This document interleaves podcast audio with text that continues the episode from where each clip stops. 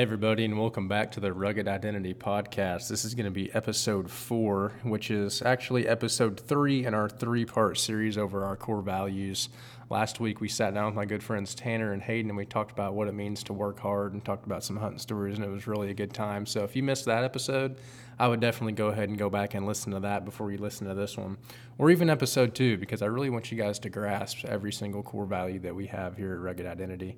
But today, um, which being wrapping it up, will be our last core value, which is loving your neighbor and why that's important, what loving your neighbor means. And then I'm going to give you some practical steps on how to love your neighbor and what the Bible says about that. But today, we're going to be talking a little bit about something that I've seen all over Facebook a lot here lately. It seems like it's always been something that's really a hot topic um, in the bow hunting community and just bow hunters in general. But here lately, it seems like I've seen a lot about conversations talking about broadheads. You know, do we want to use a fixed blade? Do we want to use an expandable? what works best for you, what fixed blade or expandable are you using, what results are we getting, what's the cut, and everything. So I just took six broadheads that I would recommend. Um, I know I'm probably going to get some shade on some of these, and I'm not saying that no one's ever had a bad experience with any of these broadheads, but these are just some that I would recommend that I think would work really well. And most of these, actually all of these, I've at least shot into a target, so I can tell you how they fly. They all fly pretty good, um, but there's just some that I would – recommend more than others. And then we're going to talk about what I chose to run this year. And this is, before we dive into this too, this is all for my compound. So with my longbow, I'm still doing some testing on different things and I've got some stuff coming in that I'll be ordering here in a little bit. And I haven't figured out really what I'm going to run there yet. That's kind of a totally different route than what this is because there's a lot more you can get away with the compound. But let's go ahead and dive right into that. So the first one I have wrote down here for expandable broadheads, and I know I'm going to get a lot of shade for this, but realistically, they're a good head. And if you've had a bad experience with them, I'm sorry, but I'll be the first guy to say, and I hope I don't step on too many toes, but shot placement is key. So as long as you make a good shot, I think almost any broadhead you can buy now is it, it's going to do the job. Um, so the first one I have wrote down here is Rage Hypodermics. Now, the Rage hypodermics, the ones that I have shot into a target before, are no collars. I wanted to see how these things were running and how they worked. Um, and they shot really well. I know there's been a lot of people that have said, hey, the blades bend super easy. Um, they come apart and they're not they're not staying together in flight. I had a really bad arrow flight out of them, and I, I I personally think if you do everything that they say on these, and you follow the instructions and you just all you have to do is close them there's no collar you don't have to put a band or anything like that on them then i think you're going to be perfectly fine now i do see some issues you could run into if you hit bone or something like that and that's kind of what we're going to get to later as far as why i choose spoiler alert why i choose a fixed blade over an expandable but absolutely if you hit a shoulder or something like that you may get a little bit of penetration but with an expandable especially a rage because the rage blades are a little bit thinner than some of the others you might experience some issues with that. But overall, they fly just like a field point. They fly great. That's one of the pros to an expandable broadhead. So I would definitely recommend those um, for a guy if you're looking for an expandable broadhead. That I think they'll do the job just fine. I mean, you look at guys like John Dudley with Nock On. That's all he uses is a rage broadhead, and that dude's killed everything under the sun. So I would definitely give them a look. But that also brings my next point, and the next broadhead is speaking of guys that have killed everything under the sun Levi Morgan, he shoots Swhacker broadheads. I actually have killed a deer with a Swhacker broadhead, and let me tell you, it bled really, really good. Now, the difference between these and the Rages, I think the blades are a little bit thicker. Um, they're a different design, so the Rages open up from the back. They don't come from the top and open down, if that makes sense, which I like that a lot. I like how they open from the back. I feel like your penetration is a little bit better. With the Swhackers, you know, they do have a little bit of cut on those wings that hang out a little bit, but they have to open from the top and then flip down, which I can see sometimes if you're not shooting a very high poundage bow, that you may run into some problems with penetration on that because that obviously is going to slow down that momentum a little bit whenever they're opening from the top to the bottom. And the ones that I did shoot were two inch, and I did not see a difference in grouping at all um, with my bow compared to the Rages. They both flew very well. If you're someone that's super confident in your shot placement and stuff like that, then these are two really good options. But once again, I mean, if you're going to hit bone or you make a little bit of an off shot, um, if you hit deeper into the body, you will probably be okay with these just because, I mean, they have a two inch cut. So you're going to cut something up. You might, you have a better chance of hitting hitting somewhere that's going to make a kill shot. But if you hit anywhere far forward or if you hit anywhere that's hard bone, like on the leg or anything like that, then you're probably going to run into some issues. Um, and then the next broadhead that I wrote down is the SEVR. Now, the SEVR has gained a lot of popularity in the past couple of years because they have a this design. I don't I don't want to say because I don't want it to be wrong, but what it does is when the blades come out, they lock. And when they lock, it swivels around. So if you were to hit a shoulder or something like that, say the left blade hits a shoulder, it will actually come back into the ferrule of that broadhead, and then the right side will poke out more. And then once it keeps going farther in, it opens back up. So it's like it doesn't really ricochet off a bone as much. It kind of just goes through it or goes around it almost, if that makes sense. So those are really interesting. I shot those out to a target too, and I think those shot amazing. Now, granted, you may experience some differences because obviously, yes, they are very small and they do expand out. That's what makes them great about an expandable is their flight's amazing, and you can get away a lot with stuff that's not as tuned. But you may experience some differences on your shot pattern and stuff like that if your bow is not tuned. So that's the number one thing. Before you even test any of these guys, you just need to make sure your bow's not just paper tuned. I mean, paper tuned should be everyone should paper tune their bow but paper tuning is just a starting point. There's a lot of guys that'll go paper tune their bow and be like, "Well, shooting bullet holes, I'm perfectly fine."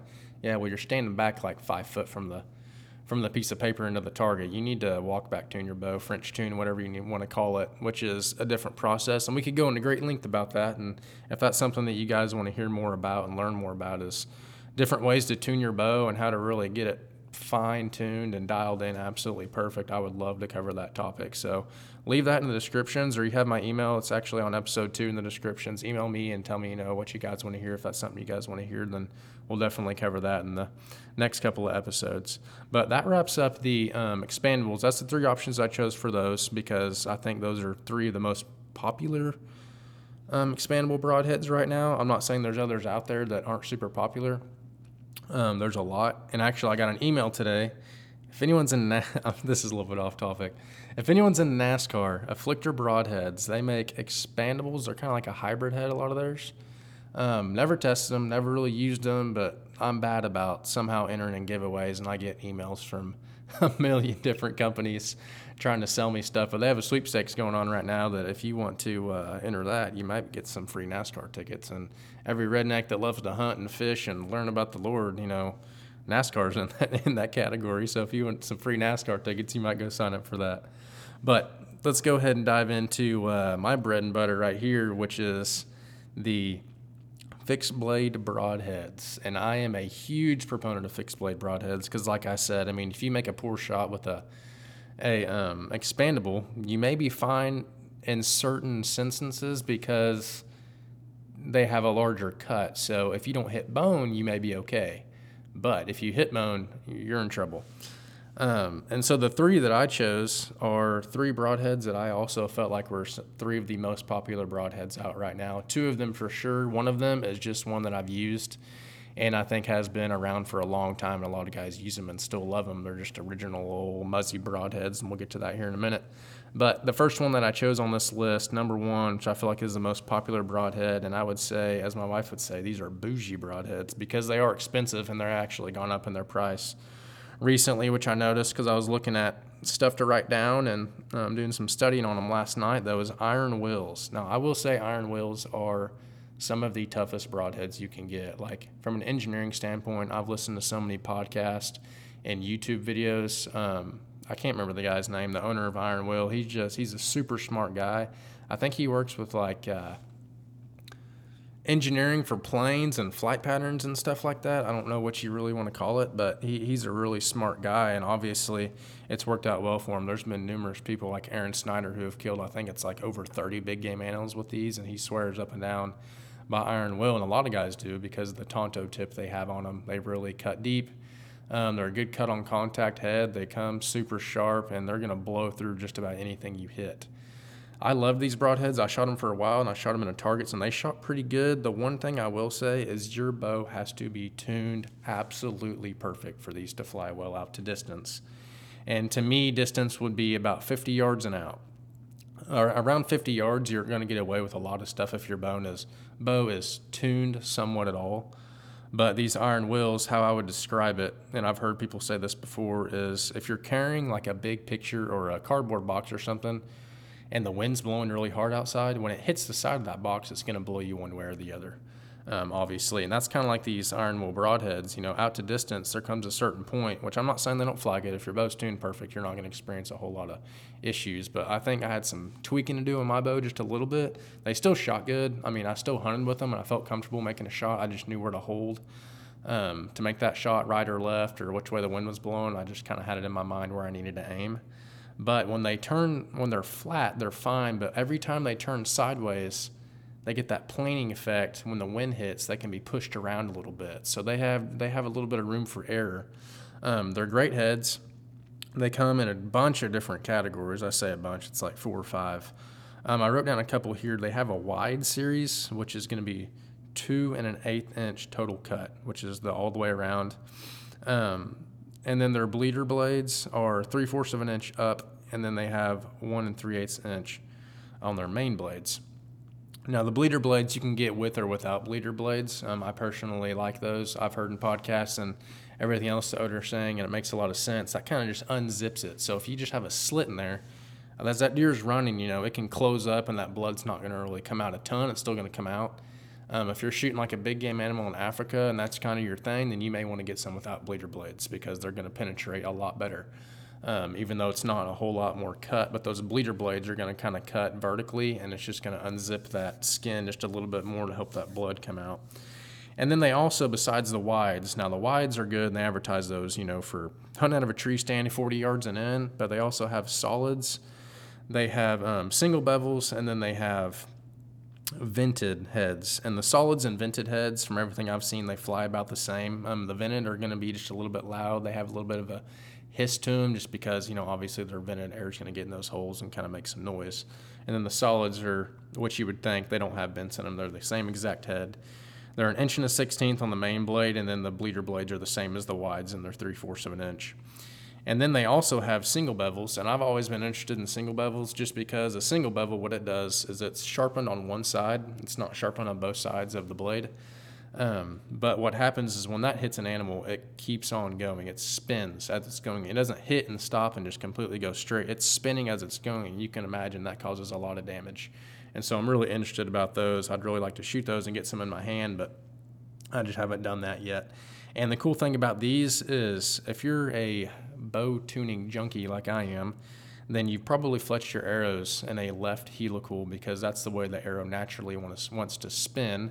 Um, some guys still do right. I know John Dudley still does right and he has success. So I can't say it's a big difference. I mean, if your bow's not tuned perfectly and you're not an amazing shot, if you're good, even, you may not know. Sorry, guys, I just got cut off. I'm going to give a big shout out to Tanner Literal, one of my best friends, for stinking calling me and interrupting this podcast. Now I had to stop and I'm restarting. But what I was saying, they have um, single bevel broadheads. And like I said, they're cut on one side and they keep moving through the animal. They spin as they go. They don't just stop and go straight through, which causes a lot of damage. Um, now, back to my point about left helical arrows. If you put a right bevel broadhead on a left helical vaned arrow, that arrow flight's not going to be the best because it's contradicting itself when it's trying to spin certain ways. Those bevels on those broadheads will naturally want to make that arrow spin a certain way. And so if your vanes are trying to steer the arrow the other way, then obviously you can see you can run into issues. But they actually came out with a left bevel broadhead that I'm very, very interested in. And those will help the arrow spin the same way. Um, I see I could see how you know they'd pick up some speed on the spin too, which may slow down the arrow just a little bit. I really don't know, um, but they would help out a ton, and I'm really interested in those heads. So those are some great ones that you may want to check out. Option number two, I think of some of the most popular fixed blade broadheads on the market right now are Muzzy four blades. Now I say Muzzy four blades. I've actually killed the deer with Muzzies. They've been around for a long time. I want to say like the 80s. I think they came out. They've been around for a long time, and a ton of people have had success with them. I know Cameron Hanes; he actually shoots iron will now, but he has shot for a long time Muzzy broadheads. They're just a head that's not super fancy. I mean, they're not going to be super flashy and catch your eye. They're just your generic of what you would think when you see a broadhead. But they kill animals every single year. Hundreds of people, thousands probably, are smoking deer with Muzzy broadheads and still getting the job done. I mean, I remember whenever I was in middle school and you just start bow hunting. Well, that's when I started bow hunting. You know, you go to pick out broadheads, and that's one of the coolest things to buy because you're looking at them thinking, man, those look mean. You know, what can I get? It looks like it's going to kill something. And every time I turn on the TV, that's Mathews is still an insanely popular company, but it seemed like every TV show I would turn on on the outdoor channel would say Mathews solo cam, catch us if you can. You probably remember those commercials, and they would always be shooting muzzy broadheads. That just seemed like super super popular back in the day, and they still are popular. There's so many options out there now that um, they may be falling behind just a little bit. But the coolest thing about muzzies is when you get them. I thought it was cool anyway when I was younger. Whenever I'd buy them the ferrule comes in a package, and then the other side of the package is the blades. And so I'd be telling my buddies, "What'd you do last night?" I'm like, "Oh, I just built some broadheads." you know, that just sounds cool. That's kind of like how I like trad hunting stuff. You know, there's so much DIY stuff that you can do, and you can really dive deep into that. And there's something that just makes you feel accomplished about putting something together, even though it it's not any different than if they were just to ship them already put together. And some of them they do now. I think they have like a Muzzy One broadhead, which is a solid one piece. They're pretty cool looking. I haven't tested them out at all, but Muzzy broadheads are good. They've been around for a long time and they've killed a lot of deer. And now the last um, option that I wrote down, and these have gained a lot of ground and a lot of attention over the past couple years. Whenever they came out, is the Annihilator broadheads. And I can speak personally about these because I have killed um, a couple deer with Annihilators and for the past couple of years, what I've been running with those is the originals. Now, when you take these out of the package, everyone talks about how skeptical they are, and I was the exact same way. When you take them out of the package, I mean, the cutting diameter is 0.91, it's not even an inch. And it looks like a little bitty field point with edges on it, and you're thinking, this, I don't know about this. This is this looks like a recipe for disaster. This doesn't look like it's going to take a deer. I mean, I feel like I'm going to shoot a deer with this and not be able to find it, and it's just going to be a mess. And so before I shot them, you know, like a lot of people do, I did a bunch of research and videos of people testing them out and how they had results in the past with like field staff guys they had chosen, you know, before they right before they released them to test them out and see how they worked. And let me tell you, for a little bitty head, holy cow, they hit like a freight train. And I'm talking that one of the deer that I shot, one of my one of my good buddies, Hunter, was with me when I shot it. And granted, it was a close shot and it was a smaller deer, um, but I smoked this thing, and it ran maybe 15, 20 yards, and it piled up, and it acted like it had just been hit by a truck. I mean, it was loud when it hit it. The hole on the thing, even for a .91 circumference cut, of a broadhead left a gaping hole, like almost to the point if it wouldn't got filled up by other organs and stuff, I probably could have seen to the other side. it was crazy. But the thing about these, I will say, the only complaint that I had was if you are hunting somewhere where it's very, very thick, the blood trail on these broadheads, and they'll even tell you this, they're not going to be not going to be crazy. Now, I will say, like, if you hit a major artery or something like that, then yeah, blood's going to come out no matter what you shoot it with. Um, so it really comes down to shot placement, but for the most part, the blood these are pretty weak. But the pro to this, that's the con, but the pro to these is that they normally die within sight, and they advertise that, and it's 100% true. I mean, if you're skeptical about it, I'm just telling you from firsthand experience, they're going to die quick. So what happens is they have a wedge on these broadheads. It's like a scoop, and so it's not just three slits; it punches a hole. And you can go on their website, and they actually have like a little pamphlet on their website if you want to call it that, and it kind of breaks down what it does. I mean, it creates a big air pocket that pumps through there. It's kind of a um, being like hit with a gun. You know, it just it puts a lot of pressure on their body, and that's kind of what kills them. And whenever I cut this deer open, everything in it was like jello. It acted like it had been shot with a stinking 50 cal. It was insane. But they did come out with some XLs, and the XLs are the same thing as the originals. They're obviously just bigger. And that's what I bought for this year.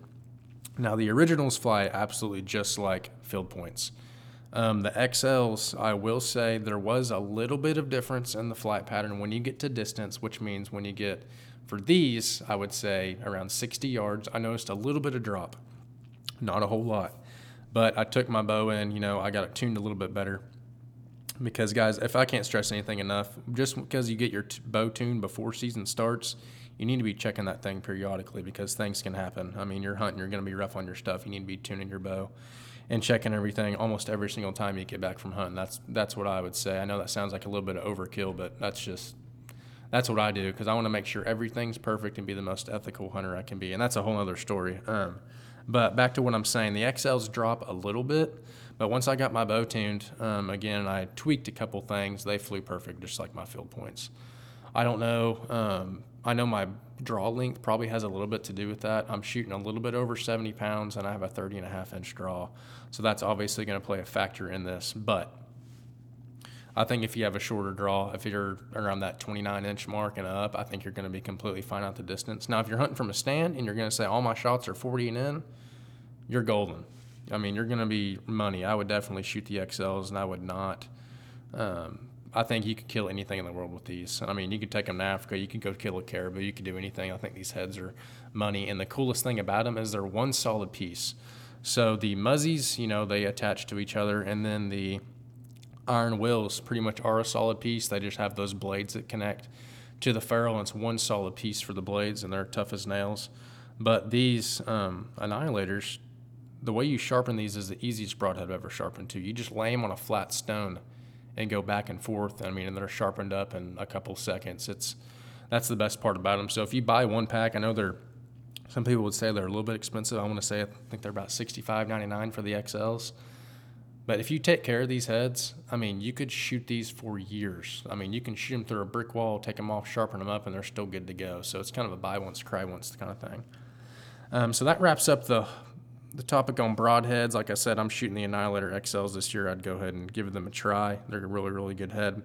But we're going to go ahead and get down to the meat and potatoes once again of what we're here to talk about at Rugged Identity, which is one of our core values, and that's loving your neighbor. Now, loving your neighbor, it says in Scripture, is the second most, most important command um, that there is. And obviously, the first is what our first core value was. And I, I recommend you guys go back and listen to that, which is all about following Jesus. And in Matthew chapter 22, verse 37 and 39, it says, The first of these is love the Lord with all your heart, and the second is love your neighbor as yourself. So, loving your neighbor as yourself is not always the easiest thing. And that's why I think it's so important that we touch on this topic, is because, especially the day and age that we live in, I mean, there's a lot of different viewpoints on a lot of different things. A lot of people feel hurt. A lot of people feel attacked by the church. And we are the church. The church isn't a physical building. The church is who we are as the body of believers. And I want you guys to understand that loving your neighbor cannot just impact one person, but if you impact one person, it could change a family, it could change generations, and it could change so many people's life just because your obedience to Christ, because we know being obedient is doing what the Lord says, and the Lord says, Go and be disciples of all nations, and that is loving your neighbor to the core. Um, but here's six steps to loving your neighbor, and I want you guys to really grasp these because no one of these is more important than the other, but they all play hand in hand, and you need every single one of these steps to love your neighbor. If you leave one out, you you can do the rest, but it still may not get to them because these steps are core are to the core and very vital of what we need to loving your neighbor. And number 1 on this list is kindness. The reason I say kindness is because you never know what is going on in someone's life. I mean, somebody could be you know, a little bit hateful to you or something could be going wrong and they're not talking the nicest and they're just not the funnest person to be around. we all know those people that sometimes there's been seasons of life that they're just not fun to be around. It's not very enjoyable. They're a little bit negative, they're a little bit rude and things like that. But kindness is so and so important because they may not have anything else good and kind and loving going on in their life right now. Kindness is important because people need that. People need to feel loved. People need to know that there's support around them. And we'll get into that deeper here in a little bit. But the biggest part of this is the day and age that we live in. People will put things on social media and they're always going to present themselves the best they possibly can. They're only going to show the good moments. How I would describe social media and what I tell a lot of people, you know, because there's a lot of kids that are in the 20s and their teens, high school, middle school, even college age kids, even adults, really, that it's an issue for them to be on social media because they see all these great things going on in people's lives around them and they're thinking, man, my life sucks. My life is not near as good as this person. And they start comparing, and comparing will kill anything special going on in your life. And that's a topic that we could talk about for hours. But comparison is really hard. So, what I want to get across is social media only shows the good. There are certain cases where social media shows the bad, and social media is also really rough because anything that you put on social media that is against what someone else's believes, they will try to cancel you. And I'm big on that right now because I'm just started reading um, the book written by Phil Robertson. I would highly recommend this book. It's really it's called Uncanceled. Um, it's talking about cancel culture and how to be a Christian in the time that we live in, but it's really about loving people. It's really about loving your neighbor, and it ties perfectly into this. People will get on there. I mean, if you post scripture and you talk about things, or you're you're stating your beliefs, whether it be right, wrong, indifferent, doesn't matter. There's going to be somebody on there that will bash you so hard, and people will comment so many negative things when you're just trying to be positive.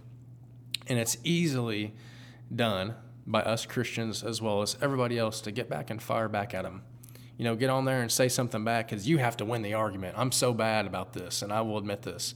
If someone has something negative to say to me, oh, I'm going to win. I'm competitive, not just in sports, not just hunting, but every area of my life. I'm a, I'm to be a stinking winner, you know. And so if someone says something negative, my first reaction is want to get back on there and fire back at them and make a comment, and then sit back and say, "I got you, I won." But in reality, is that what we should do as Christians? Absolutely not. That's not loving your neighbor at all loving your neighbor, even sometimes just saying, hey, we agree to disagree. I see what you're saying. I'm praying for you, and I will take that into consideration. And just loving on them, talking to them. So, social media is a big platform for us as Christians to love your neighbor, to not really buy into that cancel culture, um, and just shine the light, be a positive influence on everyone that's around us, even whether it be in person or on social media. And this brings me to my second point, which is um, the next step out of our sixth, which is compassion.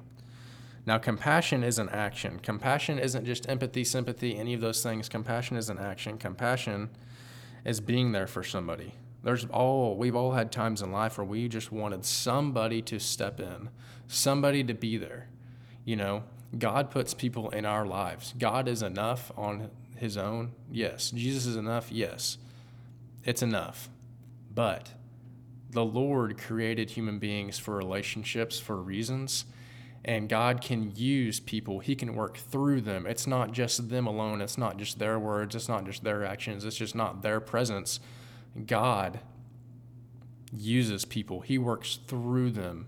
So there's been numerous times in my life where I've gone through some hard things that if I did not have people around me in my life, I don't know how I would have ended up. I don't know what I would have went on to do or anything like that. But have compassion, have compassion for people, be there for the people that you care about. Even when you don't agree with some things that are going on in their life, I know sometimes it can be really hard and you can almost feel beat up because you're trying so hard and someone may be doing something that's completely opposite of what you're trying to help. Be there and show compassion, be that love of Christ for them, and just love on them, be, be a Christian, what we're called to do. Number three on this list is service. And when I think of service, when I think of loving your neighbor, um, I think about in Scripture when it says, The Son of Man did not come to be served. The Son of Man came to serve others. And recently, I say recently, it was about a year ago, my wife now, um, her hometown experienced some flooding and it damaged a lot of people. Um, it really shook their life, it shook some people's faith. You know, there's people that lost loved ones we heard some crazy stories about, you know, people having to be rescued from the floods and people dying and people just a lot of crazy things that are very, very emotional, you know, when you're there and you're hearing about them and seeing the tears in people's eyes and just how much it affected these people.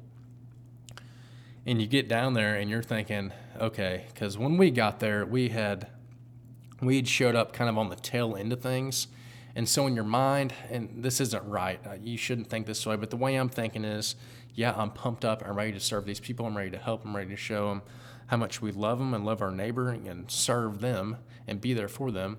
But we're coming at the tail end, so the whole front wave has already gone through. And I'm thinking, man, they probably already done most of the work. We're kind of just showing up. And am I really going to make that much of an impact? Because they're probably going to have most of the work done. We're showing up at the end I mean, what's there left to do? I mean, they've already had so many encounters with other great people that are helping them.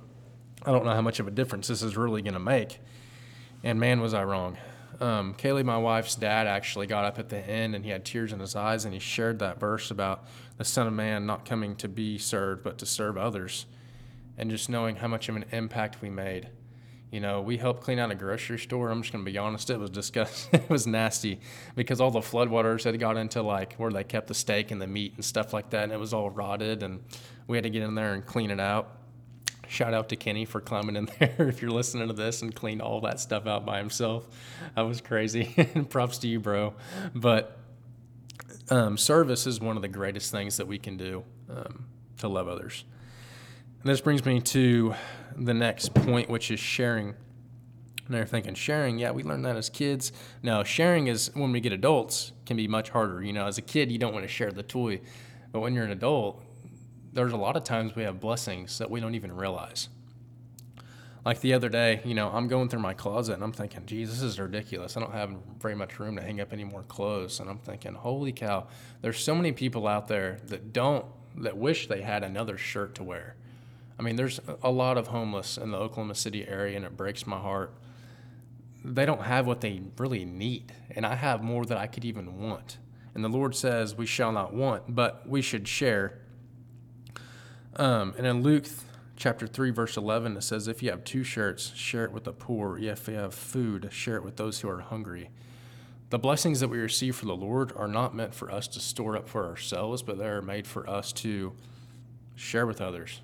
You know, they're made for us to give to those who need it. Some people need it more than us, and we may have this mindset of, oh, we want, we need this stuff. We don't really need what we think we need. You know, we could live on a lot less than what we do in the culture that we live in. Um, we're very, very fortunate and very blessed, and I am firmly believe that the blessings that we have in our life are not meant for us just to store up for ourselves, but to hang on to those and disperse it out amongst the people that need it more than we do, because we are called to love on people and care for them and share what we have. And sharing our things, sometimes even the material things, um, is sharing the love with Christ with those around us. Um, the next point here is discipleship. Now, discipleship's been really big on my heart um, because I have had numerous encounters lately. It's been crazy since this podcast has started. I didn't know how really it was going to take off, and last episode really took off, and we got a lot more views than I really thought that I would hardly ever get. Um, it's really blown up quite a bit, um, which means there's been more people coming to the um, into our path that are hearing about Jesus, that are hearing about certain things. I mean, there's been people I believe that have probably listened to this. Their mind even be shifting about what they think about hunters and what they think about hunting, and they may not see it so bad now and stuff like that. Um, but I had, and I don't, I'm not going to share names because this is pretty confidential. But I've had somebody, you know, reach out to me and talking to me that believes in something that does not line up with Christianity, you know, um, they, they are not a born again believer. I would say that in a sense. They uh, they believe in other doctrine and other beliefs, other religion. Um, that's that's not Christianity, and they're not on the same path as what we are. Um, and I've been very very blessed to be able to, you know, have conversation and engage with this person. And even though they may not be super accepting of it, it's just planting that seed, you know, discipleship. That's the one thing that always sticks out in my mind when it says God calls us to do something. God has called us to be disciples of all nations. And discipling somebody and sharing the love of the Lord with somebody, that's the greatest thing that we can do. You know, that's as Christians, our role and our goal in life and what we should be doing every day, like I said Sundays should not be a job. Sundays are when we get to be with our body of believers. Now, granted, we are welcoming those who do not believe, who may come into the church for the first time and hear Jesus. We are discipling them too. But Sundays is our rest day. Sundays is, is the day to come rest in the house of the Lord because every day we should be working our tails off to represent our Heavenly Father and show love to everyone else around us. They should see something so much different about us than everyone else that's around us because we have something so extraordinary, which is the love of Christ. We have Him in our heart, and we are living our life for Him and not for ourselves like the world. But discipleship is so huge. I mean, even this podcast, like, it blows my mind to see the response and the grasp that we've had from people just from the first, I don't know, three or four episodes. Um, I'm very, very fortunate and blessed. And this is something I've prayed about for a long time. And I thank you so much to everyone that's listening to this right now. But this is discipleship. And that doesn't mean you need to go start a podcast. That just means, hey, one of my biggest things that I do that I love so much that I've started here recently um, people will just, you know, anywhere, in grocery store, anything, when you walk in, like a greeter or someone at the cash register, they'll say, hey, how you doing? I say, well, I'm going to heaven, so I'm doing really good. And it catches people off guard because you, you don't hear that very often. Like, going to heaven sounds pretty good. And you would be amazed at how many times that just sparks the conversation of, well, what do you mean? Well, going to heaven, huh? Really? And then you can elaborate and you can go on on that. That's discipleship. That's sharing the love of Jesus. That's what we are called to do. And then the, the last of these excuse me. The last of these is forgiveness. Forgiveness can be one of the biggest roles in loving your neighbor because forgiveness is probably the hardest thing to do. Like I said, people on social media, the way they may say things about you, it's way easier to get behind a keyboard and a screen than it is to come to your face and say something negative it just is, and that happens a lot. And I see that almost every time I get on social media, and it breaks my heart to see how we're not loving each other. Even if people are not Christians, we are we should just be loving people. You know, um, forgiveness can be tough. There's people that have been through some extraordinarily hard things. I mean, just just naming out the big ones. I know this may put some knots in people's stomach, but think about things like, I mean, divorce. Think about things that people being abused Think about people just treating you wrong. Think about you going to a job maybe and you have a boss that just treats you like garbage every single day. Forgiveness is tough, and there's so many cases. And I'm not saying forgiveness is going to be easy because there's some people that may be hearing this that's saying, How can you tell me to forgive? Because you have no idea what I've been through. And you're right, and I don't. And I just want to say, I'm sorry for what you've had to go through in your life. But I also want to say, and I don't want you to take this the wrong way. You can use that story for something so much better, and you can impact so many people because of what you've been through. And even when you don't feel like it, Jesus is walking alongside you through everything in your life that you've been through, and He loves you and He cares for you. And this brings me to my next point: is Jesus is with you you, may be thinking, you have no idea what I've done in my life. You have no idea what I even did last night or a week ago. You have no idea how messed up I am, and I feel like I'm trapped in this sin and I feel like I can't get out. And I've got so much messed up stuff, but no matter how much I try to run away from it, I always find myself back in the same spot. Let me tell you something there's a Jesus that's so much greater than all of those things. And if you're sitting there thinking, well, I got to figure it all out, you know, I, w- I want to let go of these sins and I want to figure it out and then I'll come to Jesus, I don't feel worthy right now. Well, if you're waiting to get it all right, then you're dismissing the cross because the cross did not happen. Jesus not did not die. He did not God did not send his son down the cross for your sins. He sent his son down the cross for your sins because you know why? Because we are sinners. He didn't say, "Hey, I'm here waiting for you. I want to give you the best life ever and walk beside you. I want to take control of your life and make you brand new after you figure it out. No, he says, I want to meet you right here, head on, where you are. He said, You're my son, you're my daughter, and I love you so much. If you're tired of running from that, if you're tired of waking up every day and you're like, I really can't get a grip on it, I don't know what's going on in my life, but something's just not right. And I feel like I'm going through the motions and I don't know what's going to happen. I mean, you're going to die one day. It's inevitable. Everyone in this world eventually will experience blood. And what I mean by that is everyone eventually will die. We're not immortal, okay? We're human beings.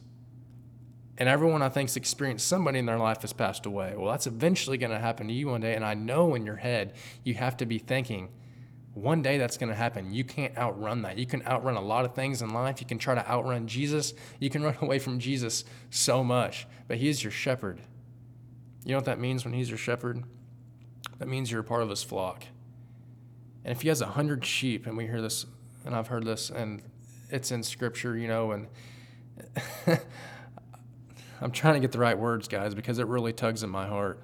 What I'm trying to say is, you are that one, okay?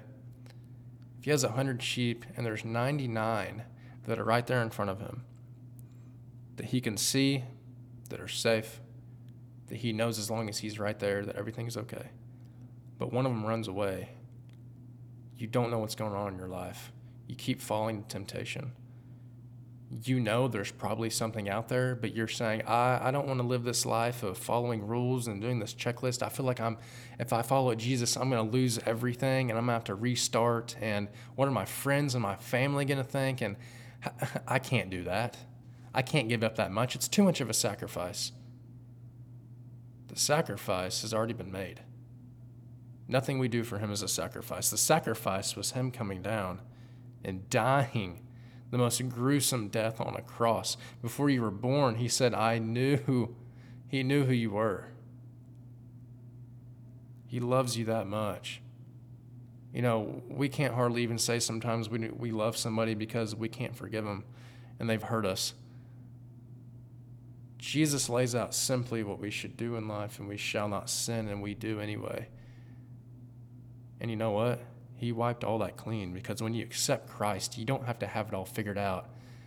Just like when Jesus died and he was raised again on the third day, when you accept him as your Lord and Savior, you are made new. You're completely new. And the thing is, works is not going to what gets you to heaven. So if you think it's just a checklist all the time, yes, you when you are saved though it, it's different because you have all these things that you know are right and wrong but you love the lord and you are in him and in his word and in prayer so much that's what you want to do. It's not i have to it's i want to i want to follow him i'm going to give everything i have to him. But back to the sheep and the shepherd if you're that one that runs away he will leave that 99 to find you and he will pick you up and put you on his shoulders and bring you home because as humans, we're not to live the life of this world, we're to live a life for Him. And I'm not saying your life's going to get easier and there's not going to be temptation. Absolutely, there is. Because if the devil is attacking you right now, that's because he does not want heaven to grow bigger. He does not want the kingdom of God to be larger. He does not want you there. He wants you right where he's got you. I just want you to tell you today it costs absolutely nothing. Everything in this world costs something, but this costs nothing. He paid it all. Your debt is free, it's removed. You are loved so much. He cares for you so much, and I cannot stress that enough. Is that it's just one step away, it's one decision away. It's just one decision away. But, guys, I just want you to know go back to episode two, and I'll drop it in this episode too. I'm going to drop my email in the link, it's going to be in the description below email me with any questions that you may have. Email me regarding anything about the Lord, whether it's not even about loving your neighbor or any of this. If you just have a question about anything, email me. I, I would love to talk with you, and I love you guys and I'm here for you. And I appreciate you tuning in this week. Now, next week is going to be super special because my dad is going to be hopping on a podcast with us, old Papa Blackwell. it's going to be great because if anyone has taught me how to be a man of God and how to have a rugged identity, it is him. And we're going to be covering a topic that is going to hit home for a lot of people and is going to be really beneficial for those who do. And even if you don't believe and have not given your life to Christ yet, that's okay. We want to keep inviting you back here to Rugged Identity. So hop back on next week. That episode is going to be why we don't like religion, but we love relationship because there's a difference between religion and relationship. And we want you to understand that religion is not what we're here for. We are here for relationship with people and most importantly, relationship with our Heavenly Father. And that's going to wrap up this episode, guys. Remember to tune back to last episode and then tune in next week because we've got some crazy good stuff coming for you. Uh, I appreciate you, all you guys. And just remember as we sign off, stay rugged and know who your identities are.